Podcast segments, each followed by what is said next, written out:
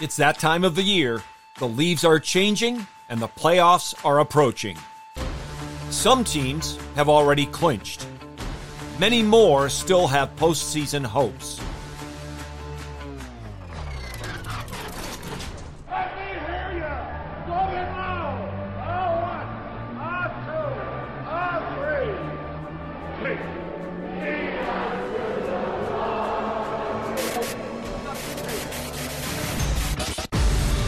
To In the Bullpen with Mark Dewey, sponsored by Developing Contenders Ministries.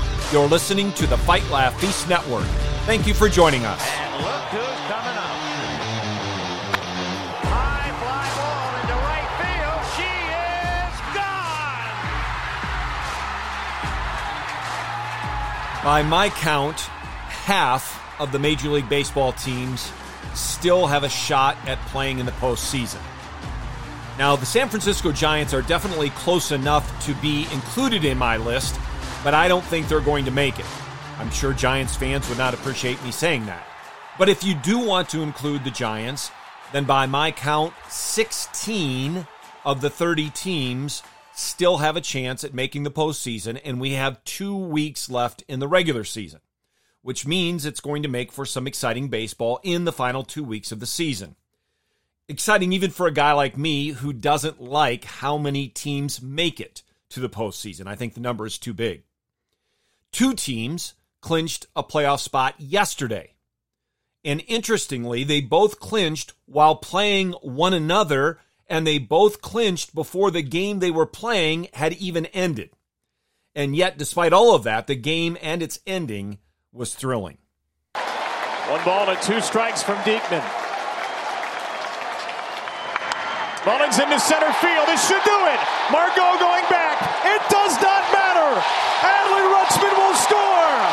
And the Orioles, who clinched a postseason berth just a few minutes ago, seal their fate with a walk-off win.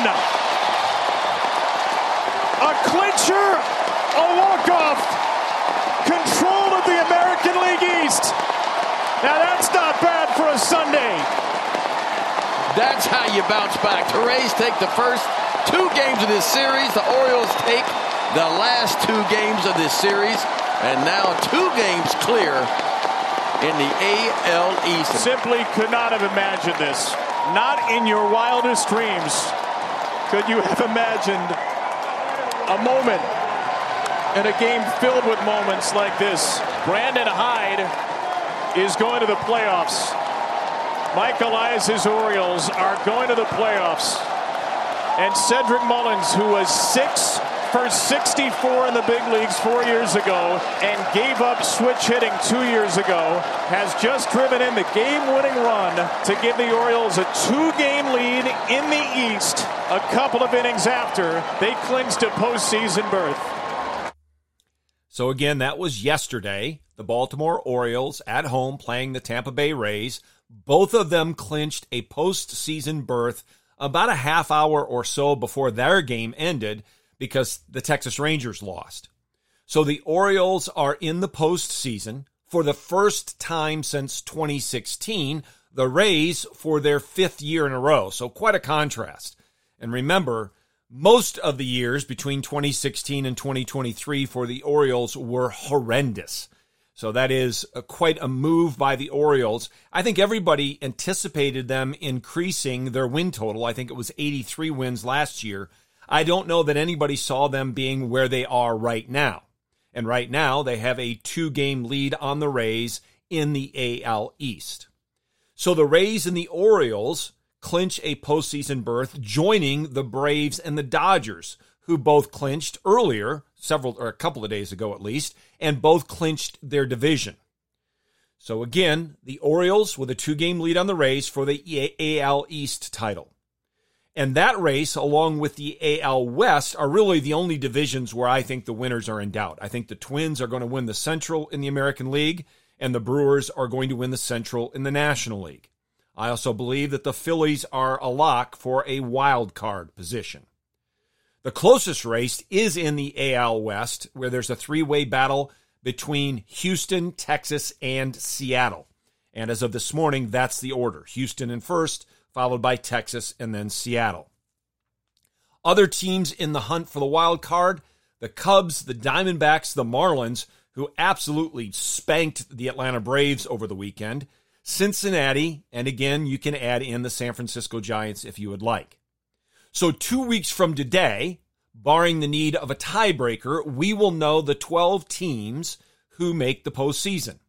And then beginning Tuesday, October the 3rd, playoff baseball for the 2023 postseason will be underway, Lord willing.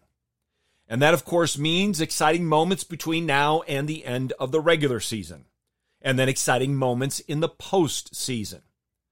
The question is will we see anything on the scale of the excitement and the drama of game one of the 1988 World Series? One of the greatest moments ever in baseball history, in postseason history. And as you know, that event or, or that drama is played each and every week as an introduction to this podcast.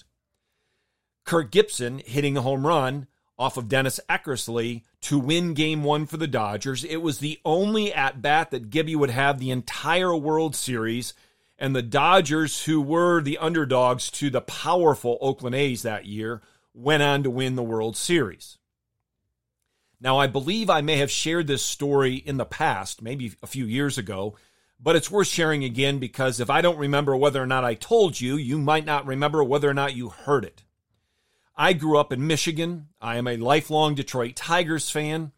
And at that time in the 80s and 90s, before Gibby left, I, I guess that would be in the 80s before Gibby left, um, you were one of two things basically as a Tigers fan. You either loved Kirk Gibson or you hated him. He had a surly personality, so a lot of people hated him. I was one who loved him. I loved his intensity. And I, I would tell people again and again how many guys year in and year out are going to hit 275, 25 home runs, 75 RBIs, 25 stolen bases. And that's what Gibby did. And that was very impressive. So I was a Gibby lover.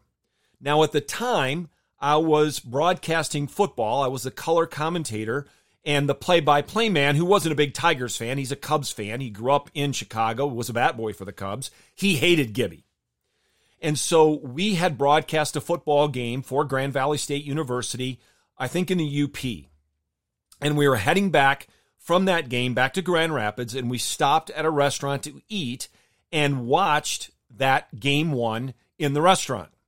And there were not many people there that night. I had Dick Nelson, the man who did the play by play, long-time play by play announcer for Laker football and basketball. He was there. I was there. And then there were a few other people there. And everybody that was there was on the hate Kirk Gibson side of things. I was the only one that was an avid fan of Kirk Gibson.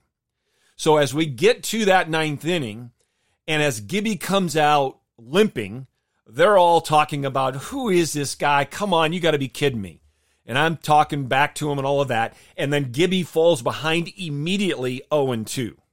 And so they are all over me. And I'm going, all right, Gibby, just at least don't strike out on three pitches. Just just battle. And sure enough, he does. And he battles and he battles and he works it to three two. So now at this point in time, they've all kind of quieted down. They've they they were forced to recognize that what he was doing was remarkable.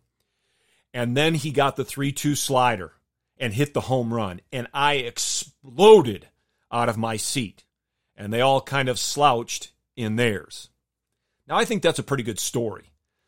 But that said, it cannot compare to the story of a man who, on that night, was in or at least near the Los Angeles Dodgers dugout when all of this was unfolding. First of all, you were right there listening to Kirk Gibson warm up when none of us mm-hmm. thought he was even available to play. Yeah. And then Tommy Lasorda, the late Tommy Lasorda, credits you with inspiring his team, correct?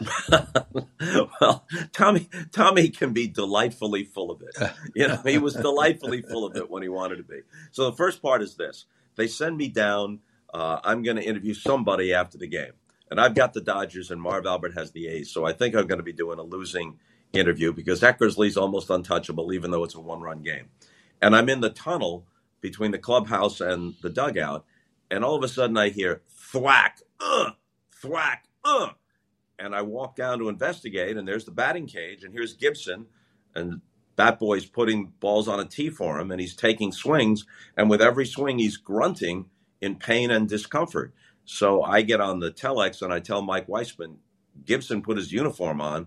He's taking swings. Maybe he can pinch hit. And he alerted Vin and Joe in the booth. And Vin had already asked Harry Coyle to now and then pan the dugout looking for Gibson. No Gibson. So that's the idea of drama, building drama, not fake hype, which is everywhere. Fake hype is everywhere in sports TV today. That was legitimate storytelling and legitimate drama. And it wasn't just what happened when Gibson connected, it was everything that led up to it and surrounded it. So masterfully done in the truck by the producers and directors and in the booth by then. I would guess you recognize the voice that just spoke because Bob Costas is one of the greatest baseball and sports broadcasters in our generation. And you, the voice before his was Tom Verducci. So Bob Costas was on the podcast, The Book of Joe, last week, and Tom Verducci and Joe Maddon spoke with him. That is a great story. And there's a lot that Costas said in that, what, minute plus clip about drama and real drama as opposed to fake hype that I think is very important. But again, as good as my story is, I think anyway, Costas is trumps it by a, a thousandfold. Now, I've mentioned teams that are in the running still for the postseason, but there are some teams that everybody anticipated at the beginning of the year being in the postseason, and they are not going to be there, and we have known that for quite some time. The Cardinals, the Padres, the Yankees, the Red Sox, the Mets, none of them will make the postseason. And all of them have been assured of that fact for quite some time. And there's no doubt that in those organizations and others, but especially in those who, who were expected to be in the postseason and are going to fall far short, that a variety of people in those organizations, from front office to the managers in the dugout and the coaches to the players, will be on the move this offseason. In other words, they're going to get fired and or traded. And there are some significant moves that have already been made. Made this past week in two of these teams' front offices. First off, the Boston Red Sox fired Chaim Bloom. Now, I don't follow the Red Sox closely enough to know, but I know there's debate. Is he really the guy who's at fault for how poorly the Red Sox have done? Well, regardless, he is out. And so the Red Sox now are looking for a new president or general manager, somebody to run things. Kevin Kernan, a man I've brought up several times in this podcast, wrote an article after this firing titled Sabes to the Rescue. And he is saying that who the Boston Red Sox ought to hire to run things is Brian Sabean, who's 67 years old.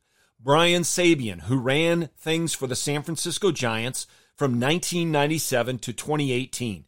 And he didn't simply run things, he was the most successful person ever for the Giants in doing so. Right now, he is an advisor with the New York Yankees. And I don't know if it was the beginning, the first job he had, but at the beginning of his career, he was a very successful scout for the New York Yankees.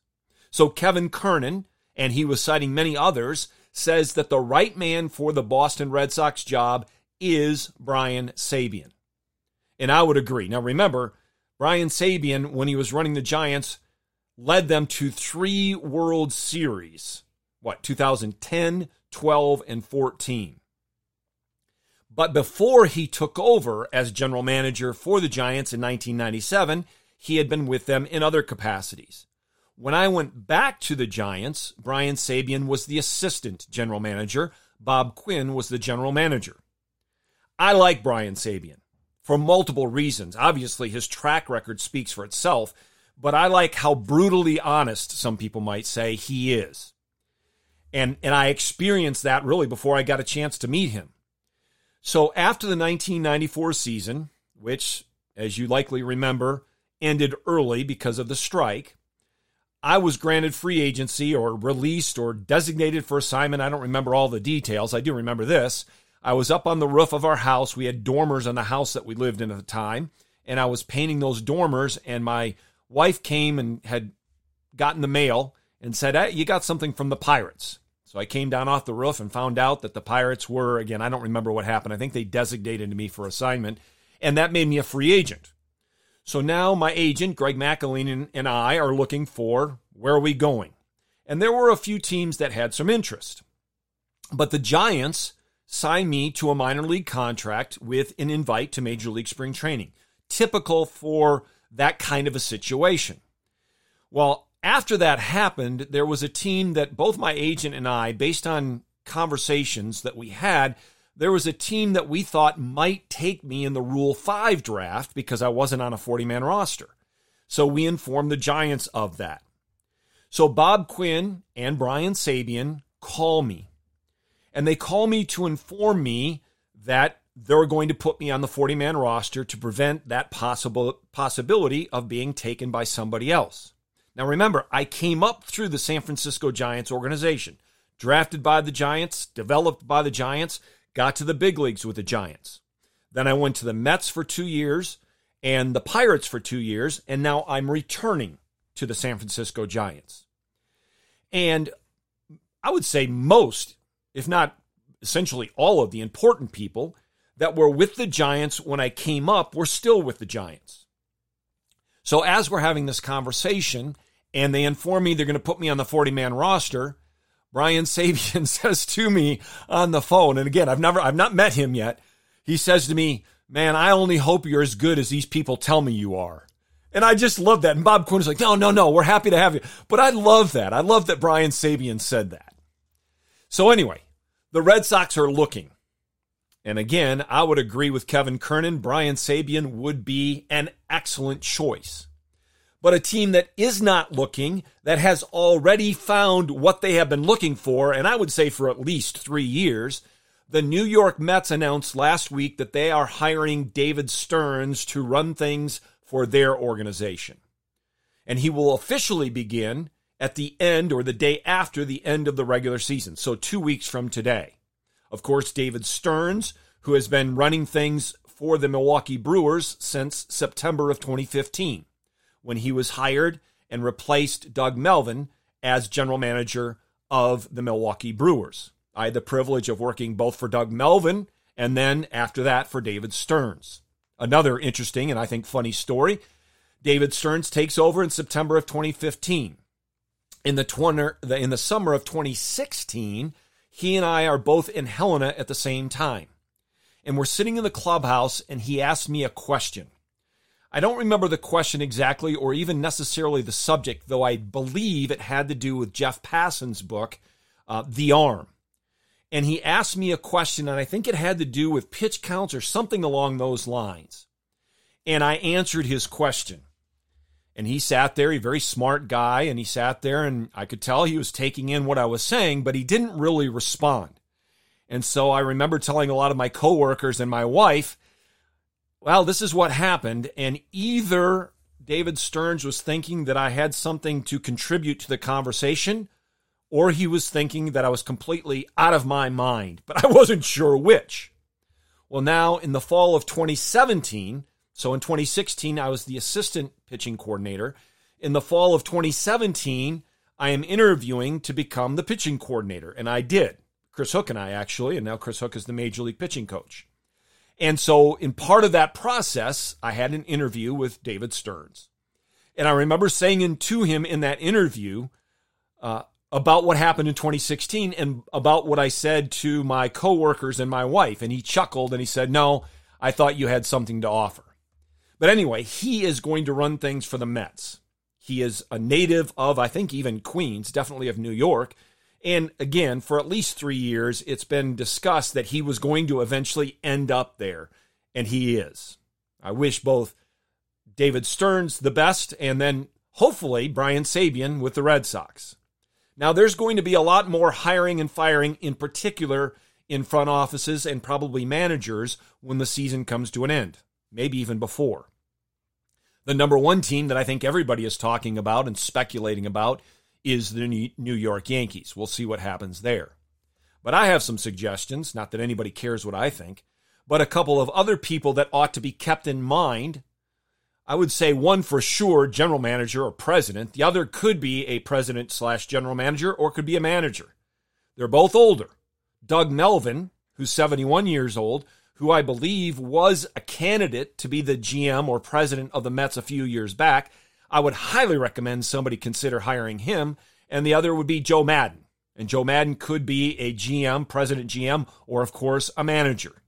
Now, I worked for Doug Melvin and I appreciated it very much. I appreciated him very much. Never worked for Joe Maddon, never met Joe Maddon. But in listening to the Book of Joe podcast, for the, really the entirety of this season, I know this. I would have loved to work for him. Now, he was, before he became a major league manager or before he became a major league coach and then manager, he was a field coordinator and a player development director for the Angels in the early 90s. So I couldn't have worked for him then as a coach because I was still playing. But as I said, listening to the podcast throughout the summer, he has said so many things that have convinced me that had he been or was he a player development director at the time that I was coaching, that I would have loved to work for the guy. And he says things not only related directly to baseball, but things like this. With the way we're medicating children today, give them tools and abilities to possibly avoid that. And these are the things to me that avoid the, the necessity to have to be eventually medicated in a situation, um, to be able to slow things down, breathe, um, really understand what's going on in front of you. So if we could educationally um, provide the tools, we're all going to be better off. great advice. We're always in such a hurry, and it seems like oh our idols get faster and faster mm-hmm. uh, because the information and technology and entertainment come at us faster and faster. It's important to slow ourselves down. So again, that was from the book of Joe this past week. It was after the interview concluded with Bob Costas. And Joe Maddon was talking in the context of liberal arts, liberal arts education, and the tools he included in dealing with some of this issue going on, a, a major issue in society. And it's even a bigger issue within professional baseball. At least it was when I was coaching, medicating children or medicating young men.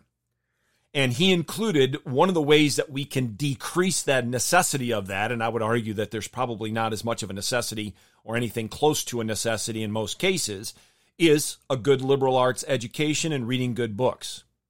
We both agree that the medication of children, and I would argue again, it, it's it's I don't know when I was playing it was something like fivefold percentage wise as it regarded young men in professional baseball. We agree that that is something we would like to see decrease. I would like to see it eliminated, except in the cases in which it can be physiologically demonstrated it's a necessity. But we would disagree on other things. We would disagree on some of the best ways to bring about that result. But that's just it. Listening to Joe Maddon throughout the summer, he would love it that I disagreed with him. He would be willing to engage in debate, even heated debate, and he wouldn't get upset. That's what I, when I hear him talk, it's like, yeah, that's what we need in the game, which is why I think a team would be wise to look to hire him as a president or GM or a manager, just like Doug Melvin. Doug Melvin is the same way. I don't know that he gets so heated. He's pretty low key, but he is not afraid of debate. He's not afraid of having people bring another perspective. Now, it's also interesting what Tom Verducci said when he said, We're always in such a hurry, and it seems like our idols are getting faster and faster. First of all, I find it interesting that he used the word idols and also some of the things he included in the category of idols. With all that's going on in the game, and really likely in your life, it's important to slow down.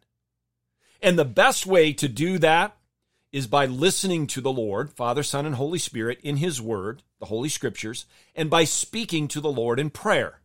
That's the best way. Now, that can only be done by those who have been united to Christ by faith. But the best way to slow down, the best way to, to not be hurried and harried is by doing those things. And if you just look at baseball, there are so many moving parts in baseball. And we can include in that people who run organizations, presidents and GMs, people who run the clubhouse and the on field things, the managers. We can talk about players. All of these are on the move. And where they're going and when they're going, some we've heard about, some we're waiting to hear about. And until this very moment, I haven't even brought up all of the questions, all of the speculations that surround Shohei Ohtani and the Los Angeles Angels. But we must remove any and all idols in our lives. We need to slow down. Don't even try to keep up with it all. However, in case you haven't heard, I need to tell you this. They say Aslan is on the move. But that's a conversation for another day. Join us next time for In the Bullpen on the Fight Laugh Feast Network. Thank you for listening.